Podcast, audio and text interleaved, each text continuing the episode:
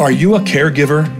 Or do you have a loved one who is aging and you or they might have questions that need to be answered? We have some answers that might help.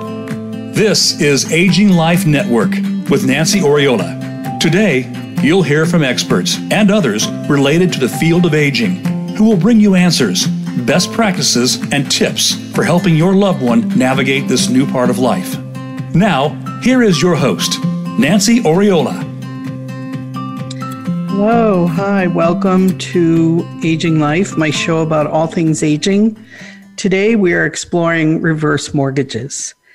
These mortgages are typically used as a financial tool for long term care expenses. Some seniors are considering and using them to supplement their income. As the number of those aging expands astronomically, particularly over the next um, decade, um, reverse mortgages are being advertised more and more. You you actually see ads on TV. Uh, they're being discussed. They're being considered more often as a viable instrument that may allow an older adult to remain in their home and do what we call age in place. I've been aware of reverse mortgages for the last few decades. I've only used reverse mortgages in a handful of times, however, in my work, although many of the folks that I work with come uh, much later in life and um, and have um, significant care needs, and so that is part of the reason. But we're going to talk about all of that today. Um, I'm sure I will learn things today along with you that that may encourage me to look at reverse mortgages more often. And I, and I will talk about the times that I've used them and, and when I've seen some really positive successes. I also know that reverse mortgages have changed somewhat over the years, adding more features, uh, lowering some of the costs, I believe. And so I look forward to hearing more about the newest features and, uh, from uh, my guest today. But let's get to it. Uh, I'd like to welcome my guest today, Ms. Millie Garcia from El Paso, Texas. Millie is a home equity retirement specialist. I met Millie recently when we were both presenting at a continuing legal education event on long term care. Her knowledge of this topic was impressive to me, and so I invited her to join me on the show, and I'm delighted that you have joined us today, Millie. Welcome to Aging Life. Thank you so much. It is my pleasure. I, am very grateful for this opportunity. Thank you. Well, it's our opportunity too, because um, you have a lot you can tell us. And there are, um, I have so many questions, and they're incredibly random.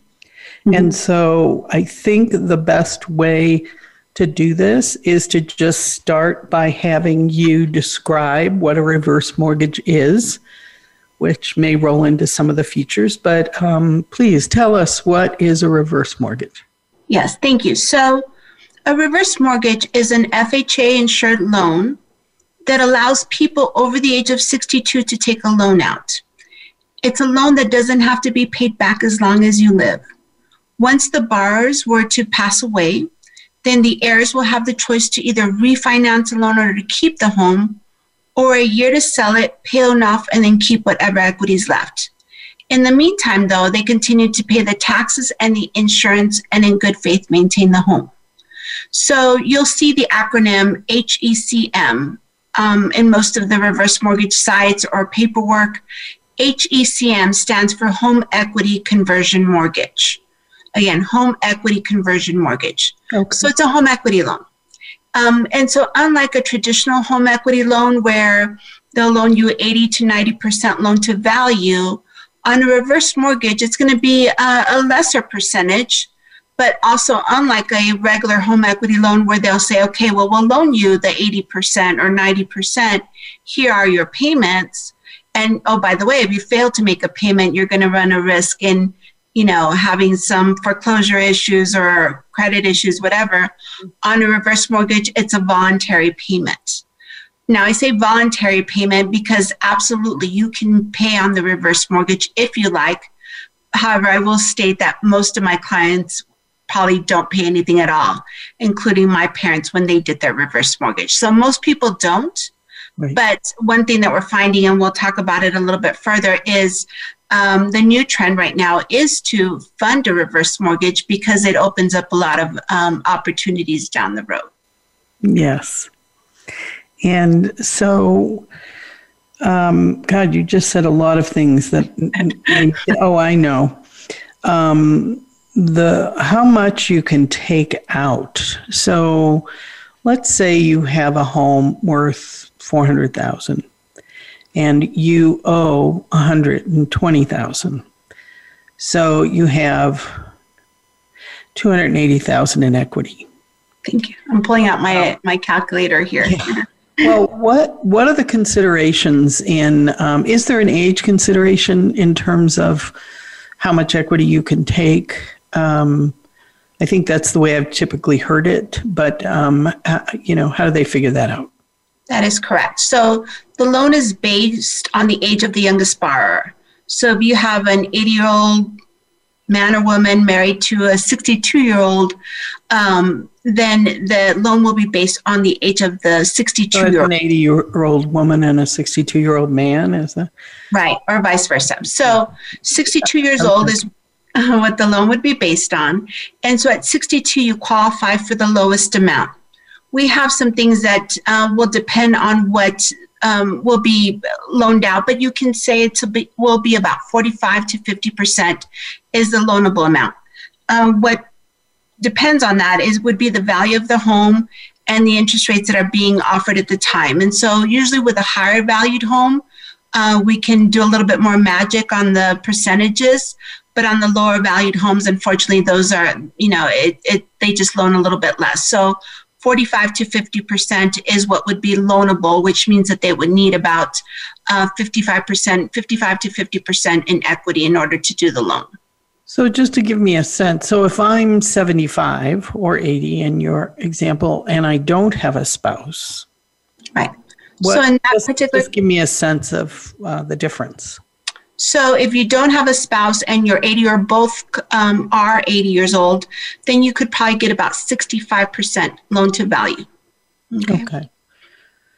So, so what, what's the maximum you've seen?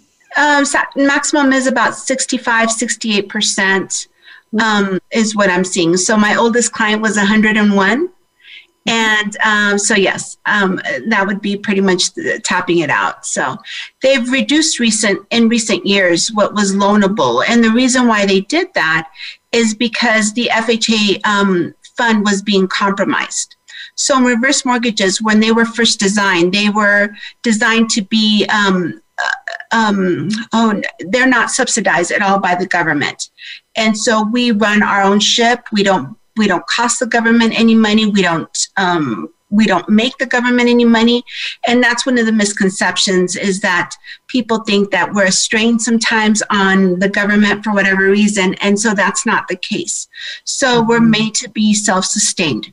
And so um, what happened was that the MMI fund the mortgage um, insurance fund was getting compromised because a lot of people were um, defaulting on the loan they were failing to pay their taxes and their insurance.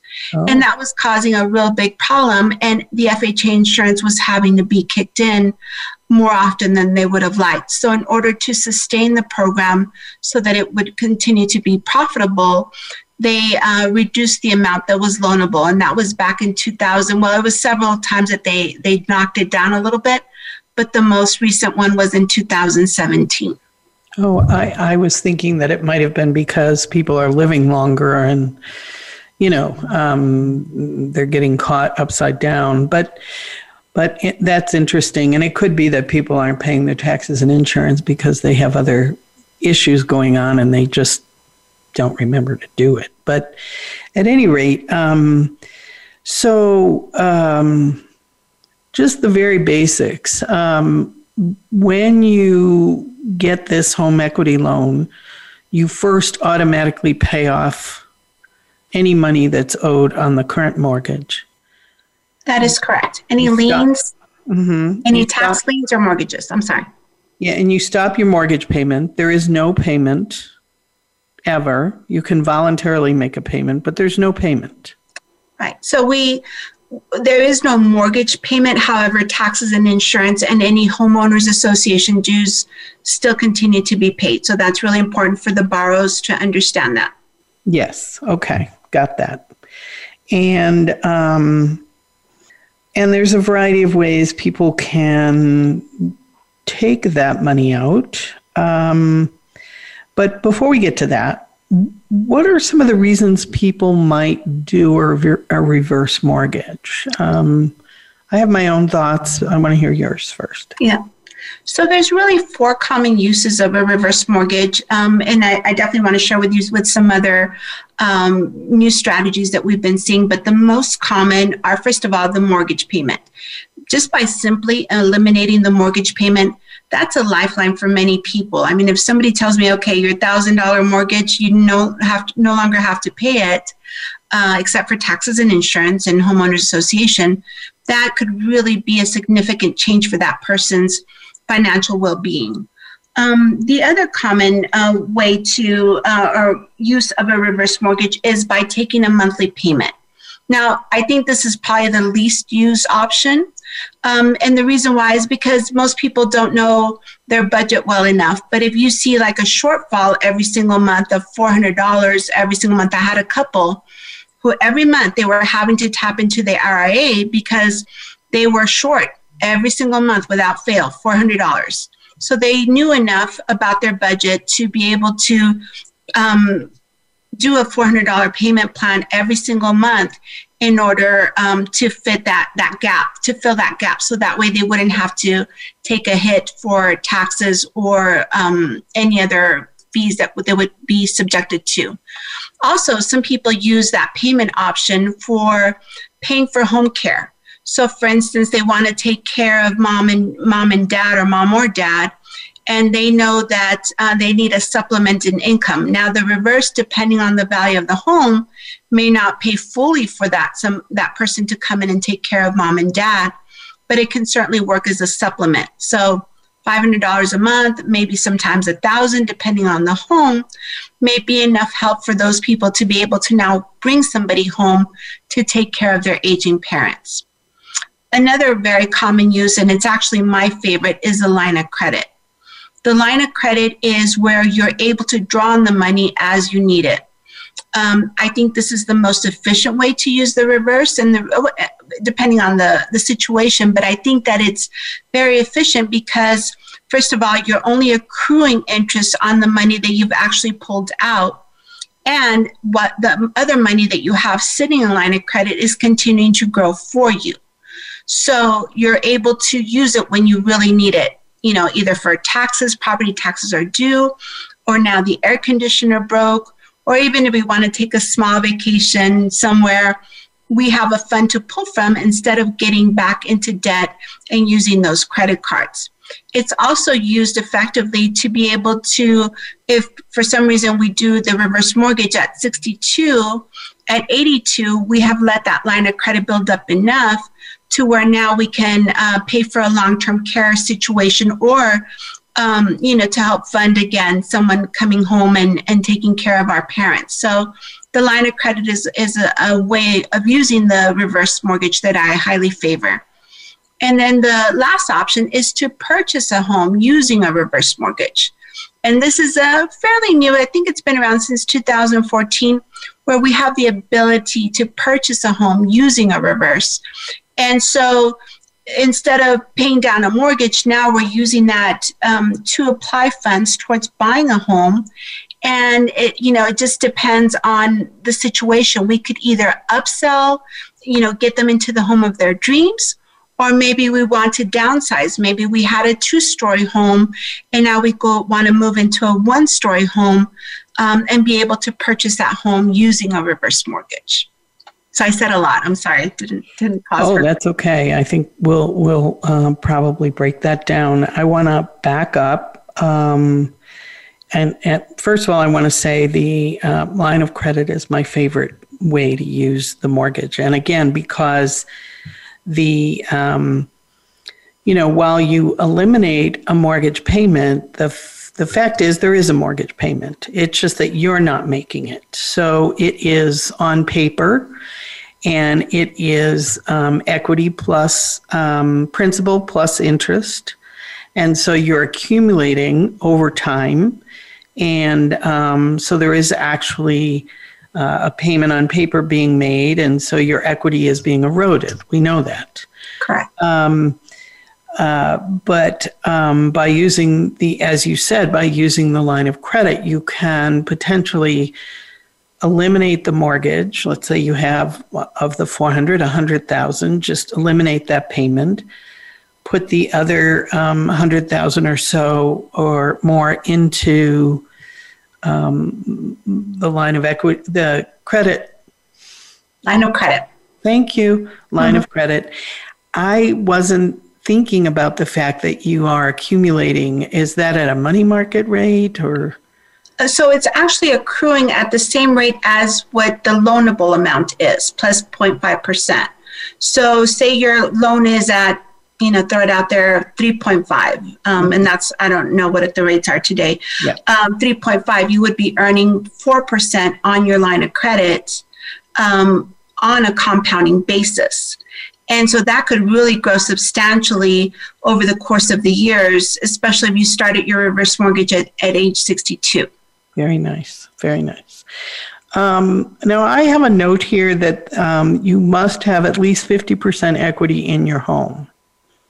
45 to 50, again, depending on the age, the older you are, the more you qualify for. Okay. Okay. And um, home modifications is another way people use that I've read about. So, you know, you want to age in place and you need to make some changes to your home. Sometimes people will use the home equity funds for that. The, um, yeah, the, the client situation, um, I've done a few, probably several, but uh, the one most recently, I had a granddaughter living in the home with her grandmother, and we did the home equity to eliminate the mortgage payment and all debt um, for grandma. And then we were able to pay her daughter, her granddaughter, um, a stipend. Um, I think it was 500 a month um, to help care for her grandmother. And so, um, and to pay those costs, the maintenance, insurance, taxes, and and other costs, medical costs that she had, and and she um, she she did not outlive the funds, which was um, really a success story in my mind. And she was able to stay in the home even when she began to require more help. Um, we were able to bring it in later. So, um, yeah, I think it can be very, very successful. It can be a really um, big game changer for people, especially I've gone into homes where, you know, someone that's living on a fixed income probably doesn't have the funds to repair their roof or to add handrails, um, just different things. And so this will allow someone to be able to make the modifications in their home. Um, and like you said, I mean, it doesn't have to be one way that they get the money. They can do a combination of partial lump sum with uh, a line of credit and, um, you know, any combination thereof. So it's pretty neat to see where it can fit in different needs uh, with just the one loan. So it's it's really, you know, it warms my heart to be able to do this for people. Well, for my um, for my younger listeners, um, my cohort, um, folks 62 you know younger seniors 62 75 whatever. Um, this whole new uh, feature about purchasing a home is is intriguing. And so we need to take our first break but when we come back i want to talk about that feature. Um, and before we go i do want to do a shout out to my sponsors, TrueLink Financial, um, who is now offering banking services, investment services, as well as their very well known TrueLink card, and um, Decades Group uh, private fiduciary services. So we'll be right back.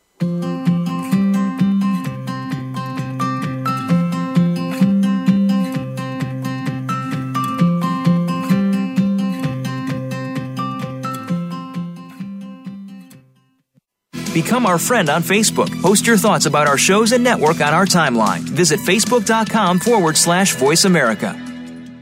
Are you overwhelmed and struggling with the next step? Is your family in crisis? Do you need advice or help making a difficult decision for an aging loved one? Aging Life Network was developed to connect you with senior care experts and life care professionals who will discuss your unique situation, offer practical, step by step guidance, tell you the questions to ask, and help you understand the maze of options. Their network of life care professionals, available to you through HIPAA compliant video conferencing and calls, will work with you to create action plans to solve your current and real time problems. Aging Life Network's online educational center, ALN Academy, offers 24 7 access to the most up to date and accurate information for seniors and their families. Through podcast interviews with senior care experts, articles, and live webinars, Aging Life Network shares with you those things you need to know to care for your aging loved one. Check out aginglifenetwork.com today and find the answers you need. Your life, your health, your network. You're listening to Voice America Health and Wellness.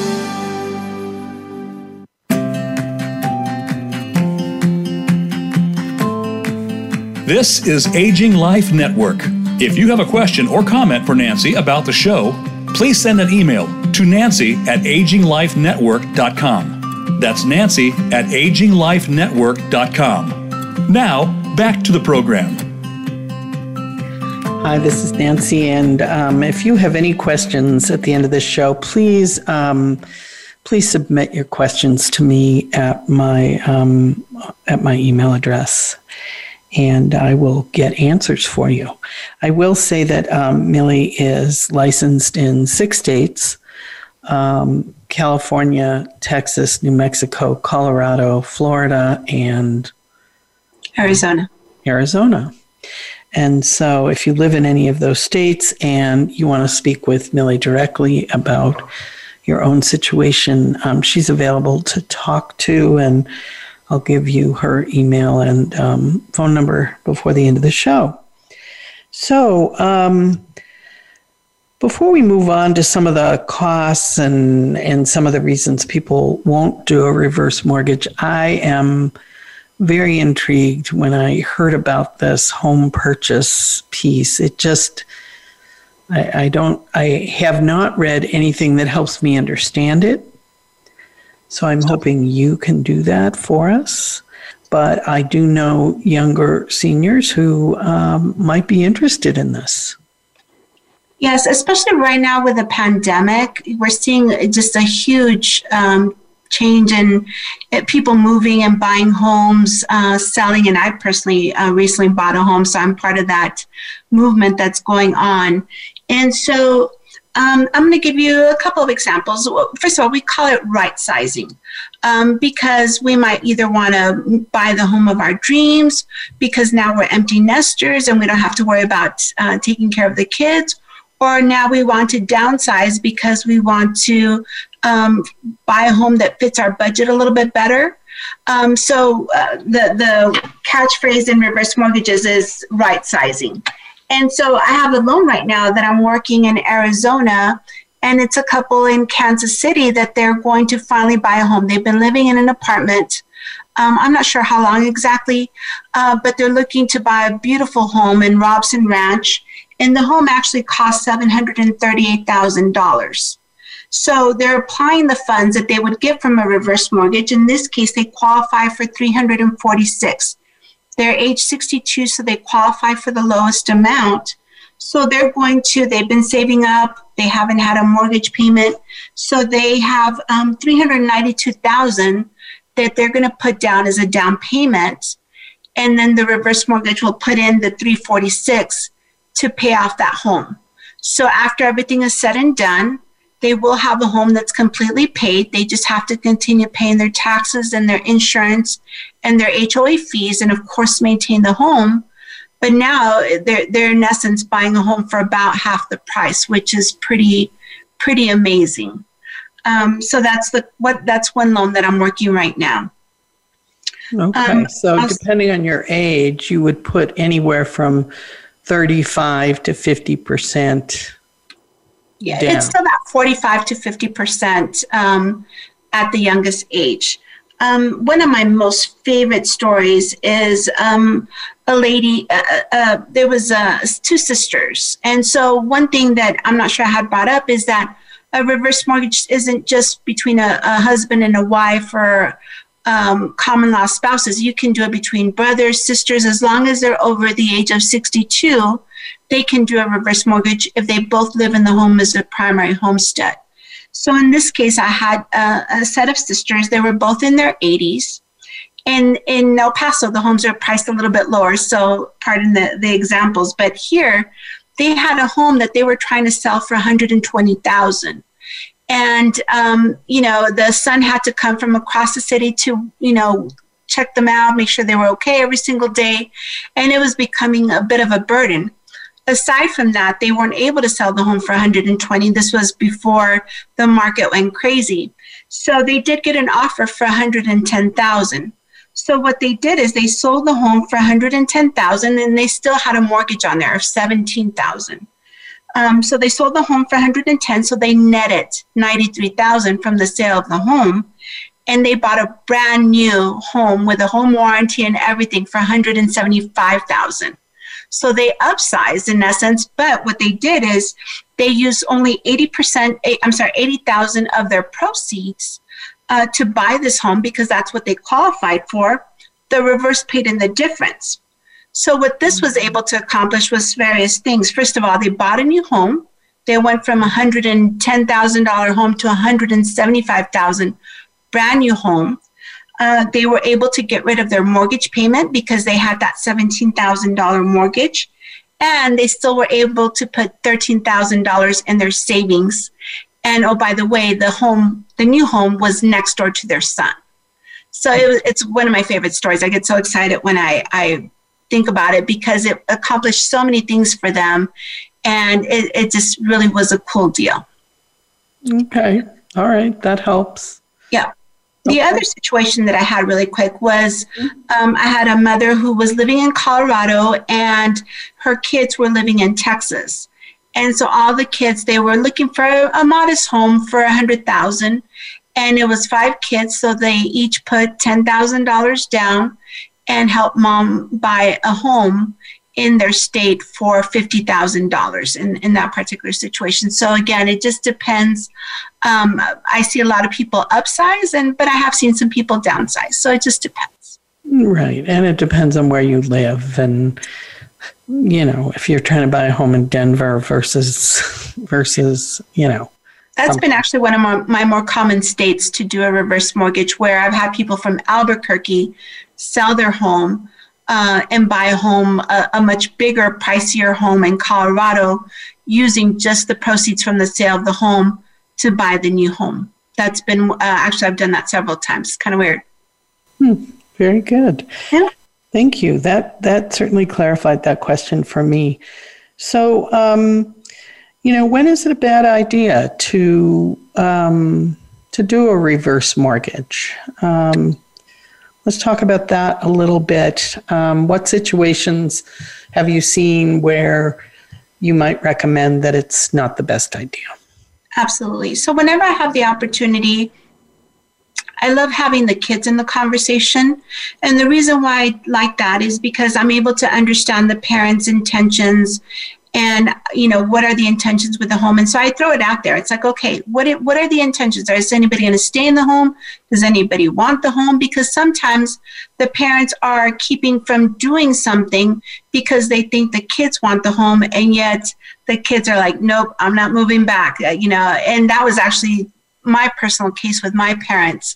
My mom was like you know i want this home for you and i'm like mom i don't and so anyway um, right. So, so, yeah, some people worry about inheritance for their children. Right, right. And so, usually, if they want to sell the home, the intention is that, okay, I'm going to live here for two, three more years, and then I want to move back to my birthplace or move in with my kids. then sometimes that's not a good fit because you're going to take a big hit on closing costs. And so that's something that I do caution against that I don't think it's a good idea if they do a reverse mortgage for that purpose. I've are, also are you suggesting doing reverse mortgages is a big hit? I, I thought the costs were a little more um, reasonable. We'll talk about that. Yeah, we'll talk about closing, but there is part of their equity they're, they are going to give up on closing costs. No, so, yeah, you're paying closing costs. So why would you do that when you know you're going to move in three years? Exactly, yeah. exactly. Um, and then so sometimes I have kids, uh, especially if they're disabled, uh, children living in the home, or maybe children that maybe don't have great credit, um, and they live with with mom and dad. Um, then I do feel a little uncomfortable in suggesting a reverse mortgage in that situation because I don't want to leave anybody displaced um, when mom and dad pass away. So, um, and then there's also the case, and for some reason, this has been the situation in a couple of uh, situations lately that I've worked with um, where they need more money than what the loan can offer them because they want to. I have a couple right now that they want to add to their home and it's going to cost them a hundred thousand, yet the reverse can only offer them eighty thousand. Uh, one thing I didn't mention at the beginning of our conversation is that whatever they qualify for, they have to take it in two parts if they use the lump sum. So they're say they're eligible for a hundred thousand in reverse mortgage proceeds, they can get sixty thousand the first year and then forty thousand the second year if they want to take the money that way. Again, not something I encourage, but again, depending on the situation, they might need it that way. So in this situation, they did need all the proceeds up front, which I'm not able to offer them. And so a home equity, a traditional home equity loan would be more of a, a solution for them. And I do work closely with some credit unions um, here in Albuquerque and in Las Cruces, where I'm happy to refer them if I feel that a home equity loan is more of a, a better solution for them. Very good. Okay. Good. Um, some other moments. Let's see. Well, the home maintenance piece. Um, so you're required to maintain the home. Can you say a little bit more about that? Because if you're not able to do it, then it's a bad idea to get a reverse. It is. Um, no one is going to go and physically check on the home once they've done the loan. No one checks on it. However, the lender will know that um, there's there's problems with the home if for some reason the home becomes uninsurable. And so, um, if it's uninsurable, then those are huge red flags for the lender, and they do have the option to call the note due. Um, one of the things that happened back in 2015 is that the industry introduced what's called financial assessment, where before we didn't care about the borrower's income or credit. And that was a problem because we would run into those situations where people didn't have the money to be able to do the maintenance, the regular maintenance on a home. We're not asking them to put, you know, the latest and greatest floors or shutters or anything like that. We just want them to to maintain a safe environment uh, for them. And so in this particular case, um, people were defaulting on the loan. And so now, because we do have income and credit qualifications, we, we try and limit that default rate and also limit those situations where um, repairs, where the home cannot be maintained properly. So, um, so this is not the government offering these mortgages. You mentioned this earlier. This these are private companies, right? In your case, it's Mutual of Omaha has a mortgage division, and you provide the mortgages through them, correct? That is correct. And so that's why, um, you know, insurance companies are very good at actuarial tables and reviewing uh, risks and et cetera. And so that's where how the the industry has evolved. Um, but it is backed by you said it's an FHA loan, so it's somehow backed by the government, the feds. So the government has three things to do with this program, and that's also a big misconception: is that people feel that once they've done this, they're on a on a government program. Um, and, and, so HUD does put the rules on reverse mortgages. So we're all all lenders have the same exact rules. Now, the trend right now is that we're seeing a lot of proprietary products. Uh, for the higher valued homes, for the $1 million, $4 million homes, you'll see um, more proprietary products, but most of the reverse mortgage out there are FHA insured.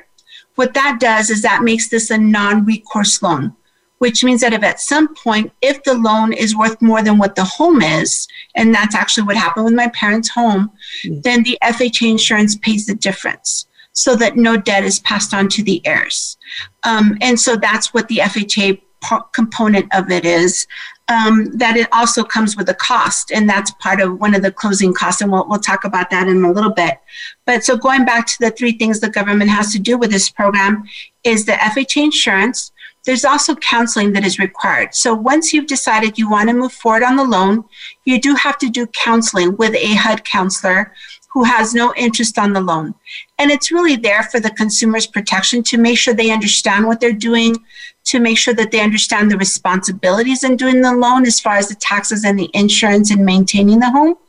Um, and there to be a, another set of eyes to guide them and making sure that it is a, an appropriate product for them. Mm-hmm. The other part that the government has to do with it is, um, as I mentioned, is they they provide the rules for all lenders. So all lenders can can loan the exact amount based on the same rate, based on the same age. So we're all going to be the same in that respect. So HUD is really the overseer in, in some instances. So if there were enough complaints based on XYZ, they would um, they would be reviewing and um, changing rules. Absolutely. And so, yes, CFPB is definitely on watch. Um, I'm happy to say that less than 1% of any mortgage complaints are about reverse mortgages. And I really attribute that towards the counseling that is done ahead of time.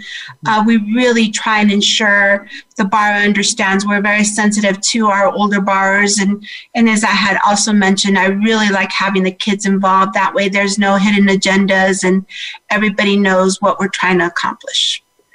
So, my last question before we get to costs is um, I know there have been changes in the rules if somebody has a spouse under 62. So, I'm 75, my spouse is 60. Um, help me with that scenario. Yes, that was really exciting change for the industry, and it was introduced back in 2014, except in, in Texas. Texas is complicated, but everywhere else, if you have what we call a non-borrowing spouse. So an 80 year old married to a 60, 60 year old, and it actually happens quite frequently, then um, we can deed the younger spouse off title. However, they still have a benefit to it. So if the older spouse were to pass away, as long as they were married prior to doing the loan and they were married at the time of death, that younger spar, borrower, whether they're 60 or 40, they can stay in the home the rest of their life without having to make a payment, except for the taxes and insurance. Okay. And um, so they're able to stay in the home and, um, you know, continue to live there without being displaced. Um, the situation comes though is that if they did have a line of credit though that line of credit does get frozen at the time of the older borrower's um, death but the younger borrower can still stay in the home for the rest of their life if they choose to, or they can sell it, pay the loan off, and then keep whatever equities left, but they, you know, they don't get displaced. Well, that's good to know. And mm-hmm. um, can they then do some kind of new reverse or? Not until they're 62. Yeah. Okay. Yeah. But they could conceivably. They could. Interesting. Huh. Okay. Well, this is all very helpful. Um, see. So, bad idea if you're going to move soon, if you can't maintain the home, although that's a really broad definition. Um, you don't necessarily have to have somebody cutting the lawn, it's more about falling into um, neglect and disrepair. Um, younger spouse, we've sort of responded to that. Um, if somebody's pressuring you to do the loan and then talking to you about investing the money, there's a little bit of a red flag there. Huge red flag. Um, huge red flag. Um, you do lose the equity in your home over time the longer you're there, of course. And for some people, they see their home as an inheritance, an asset for their children. And so, you know, they, they uh, need to understand how it's actually going to work. And then, of course, there are some additional costs which um, some borrowers don't like.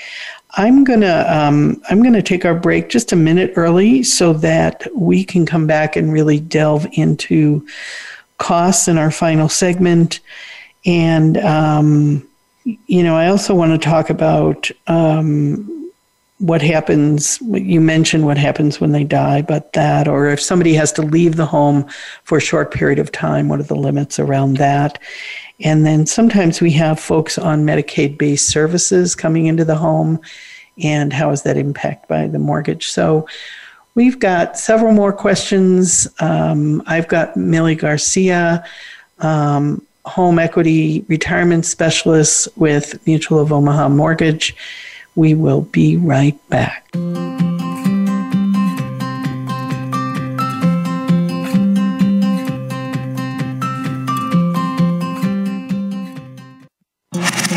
Voice America is on your favorite smart speaker. If you have Alexa or Google Home, go ahead and give us a try. Hey, Alexa, play Finding Your Frequency podcast on TuneIn. Are you overwhelmed and struggling with the next step? Is your family in crisis? Do you need advice or help making a difficult decision for an aging loved one? Aging Life Network was developed to connect you with senior care experts and life care professionals who will discuss your unique situation offer practical, step by step guidance, tell you the questions to ask, and help you understand the maze of options. Their network of life care professionals, available to you through HIPAA compliant video conferencing and calls, will work with you to create action plans to solve your current and real time problems. Aging Life Network's online educational center, ALN Academy, offers 24 7 access to the most up to date and accurate information for seniors and their families. Through podcast interviews with senior care experts, articles, and live webinars, Aging Life Network shares with you those things you need to know to care for your aging loved one. Check out aginglifenetwork.com today and find the answers you need. Opinions, options, answers. You're listening to Voice America Health and Wellness.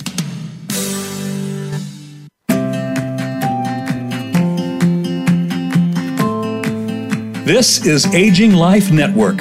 If you have a question or comment for Nancy about the show, please send an email to nancy at aginglifenetwork.com. That's nancy at aginglifenetwork.com. Now, back to the program. Welcome back, and thank you for joining us today. We are talking about reverse mortgages, and I am uh, asking Ms. Millie Garcia about the costs. I know there are some additional costs. We all have closing costs when we do a refinance or any type of mortgage. Can you address some of those additional costs and approximate numbers? Absolutely. So, reverse mortgages have three fees uh, attached, three different closing cost um, buckets, I guess, if you want to think about it that way. You have your origination fee, which is the bank's fee um, and that's usually based off of two two to one percent of the value of the home. It just depends, um, and sometimes that that fee can sometimes be negotiable. It depends. Um, then we have our mortgage insurance premium. That's that F, that fee from FHA that makes this a non-recourse loan, um, making the for some reason we're upside down uh, the loan is worth more than what the home is, then the FHA insurance pays the difference so that no debt is passed on to the heirs or to the borrowers. If somebody, if their home burns down and they want to walk away from the home, they can walk away because of that FHA insurance. And there is a fee to that. It's usually based on 2% of the value of the home. And then you have your traditional title fees, your survey fee, your appraisal fee, your counseling fee, um, the recording fees. And so it can really range between 7,000. If we have a large valued home, you can see it as high as 15,000. Um, depending on the on the size of the home, even if on a million dollar home, it probably would be closer to about 20,000. Mm-hmm. But on a $400,000 home. Yeah, so that one would be about 15,000. Really? So uh, typically you see an origination fee. Typically you see other closing costs. Um, uh, from what you said, all I'm hearing that's different is the FHA. That is correct. I just recently purchased a home and my closing costs were about the same except for that insurance. And so that is um, really the difference now in the proprietary products. You're going to see zero um, mortgage insurance premium because they're not FHA insured. They still have a lot of the guarantees. And so those are going to be for the higher valued homes that they can use the proprietary product with no mortgage insurance premium. Yeah. And so, those are all rolled in, by the way. So um, I don't want to spook people in thinking that they have to come up with that amount of money. Everything is rolled into the loan. Yeah. So, okay. Well, that's good to know. Mm-hmm. 2% on 400,000 is about 8,000. Is that a one-time fee? There's a one-time fee from FHA and then there's an ongoing fee of 0.5% that accrues on the loan on the proceeds that have been taken out. 0.5. 0.5. So 5%. 0.5. So point, half of a percent. Half a percent. Okay. Doing my math here. okay. I'm sorry. All right. Um, yeah, we, we don't have to take time for me to to um, so that could be a lot every year.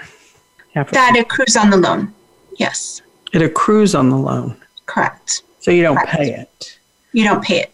So, what are we paying annually? We're paying taxes, any HOA fees, and insurance, homeowners insurance. Homeowners insurance. Okay. Okay. So, I see. So, those fees add to the loan. Again, for the person who's planning to remain Sorry, I lost my mic. The person intending to remain in the home for several years, these fees are rolled into um, the accumulation against the equity in the home. They, they're not actually out of pocket. Okay. Correct. All right. Yeah, most people can walk into the loan uh, just paying a, an appraisal deposit of $300. Um, and the counseling fee usually ranges between 125 to $200 depending on the counselor. So usually those are the only upfront fees. And even some of the counseling agencies will offer free counseling so it, it, again, it just depends. Um, and if the person is in, in dire straits and cannot come up with the $300 appraisal deposit, that can also be waived. I see. Okay. All right. So the upfront costs can be pretty minimal to the individual, but again, they, and for a long term reverse mortgage buyer, um, it just becomes part of the, the overall accumulation that occurs against the home. Okay, so um, I have a couple other questions, but um, you, um, during the break, you and I talked about the fact that there are some other uses for the mortgage. Do you want to help me speak to yes, that? thank you. So, as an industry, we're kind of starting to understand uh, the power of our product. Um, and it was really, um, it started with a couple of professors out of Texas Tech. John Salter, Harold Evensky, uh, and more recently, Dr. Wade Pfau. And so they've been able to to put a reverse mortgage um, in their retirement planning models and saw how it can really impact a retirement plan. So some of the ways to use it is first of all using a reverse mortgage to fill in the gap between 62 to 69 use the reverse mortgage proceeds and then file for social security to maximize your social security income potential um, I think that's such a cool way. The other one is sequence of risk planning. So when the market goes down, our instinct is to start taking money out of our retirement plans. And so here you can use a reverse mortgage to fill in those gaps so that you don't have to go into your into your investments and be able to maintain assets under management intact and use the reverse. Now, reverse mortgages, the proceeds are tax free, and they even on the growth on the reverse mortgage on the line of credit is also tax free and completely liquid. So instead of going into your investments, now you're able to use the reverse mortgage. And if you want to pay it back, you can without any prepayment penalties. But it really helps somebody versus going into their investments in avoiding those fees. Um, the other way is also on people who do have a mortgage and want to use it to pay it off. They can, uh, and this is a really neat feature where they still continue to make that exact same payment on the reverse mortgage as they did with their regular mortgage. However, on a regular mortgage, well, yes, you're adding to your equity and now you have more equity in your home. But if you think about it, you can't pull out money from your equity unless you rent it, you sell it, or you take a loan out against it. So here you're creating a line of credit bucket.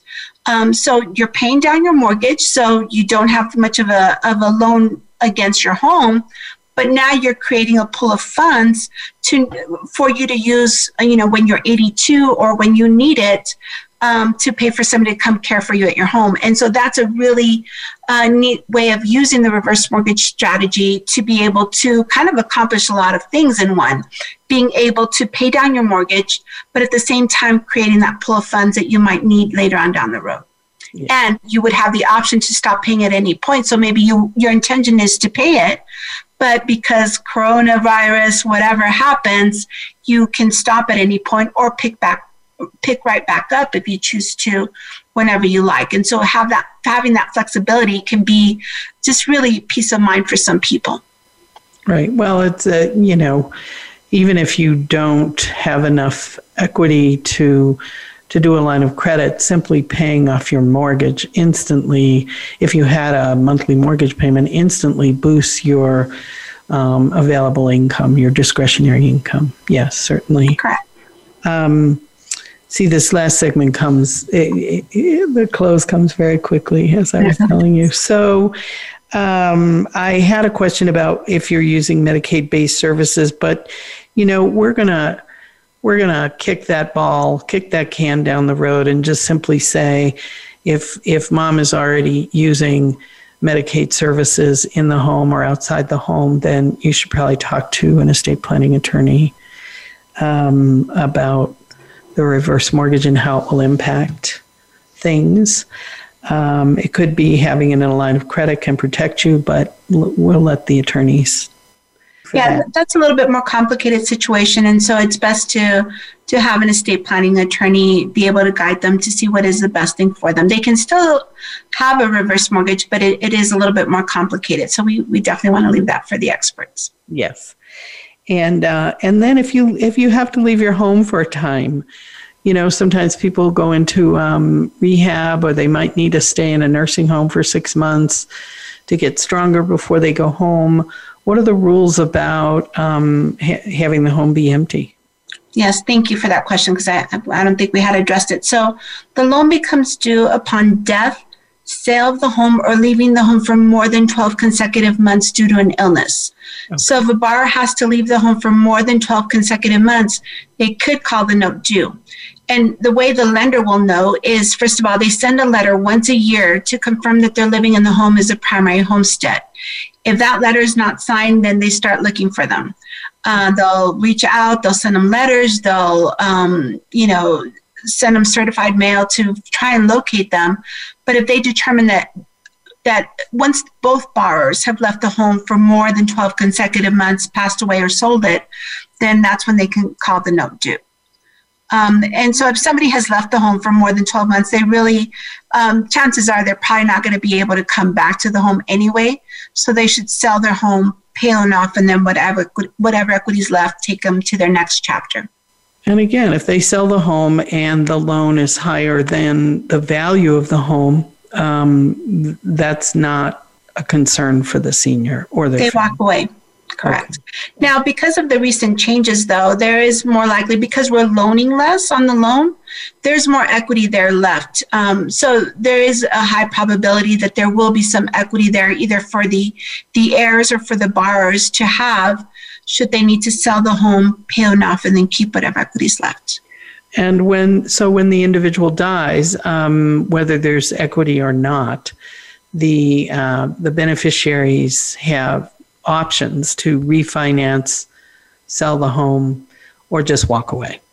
That is correct. So once the bars have passed, they have 90 days to refinance a loan or to keep the home, or they have it. We say up to a year, but the way it reads, the actual rule is they have six months um, to sell the home, and they can request a um, two three month extensions for a total of a year.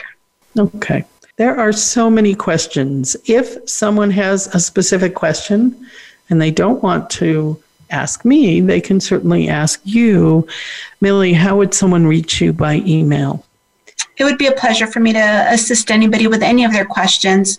Um, so my email address is M I L L I E G, G is in Garcia, at mutualmortgage.com. Again, Millie, M I L I E, the letter G, at mutualmortgage.com. And even though you're um, only licensed in six states, um, it sounds like the rules are pretty universal nationally. And so people in anywhere in the U.S. who have a question and are listening um, would be welcome to shoot you an email. It would be my pleasure.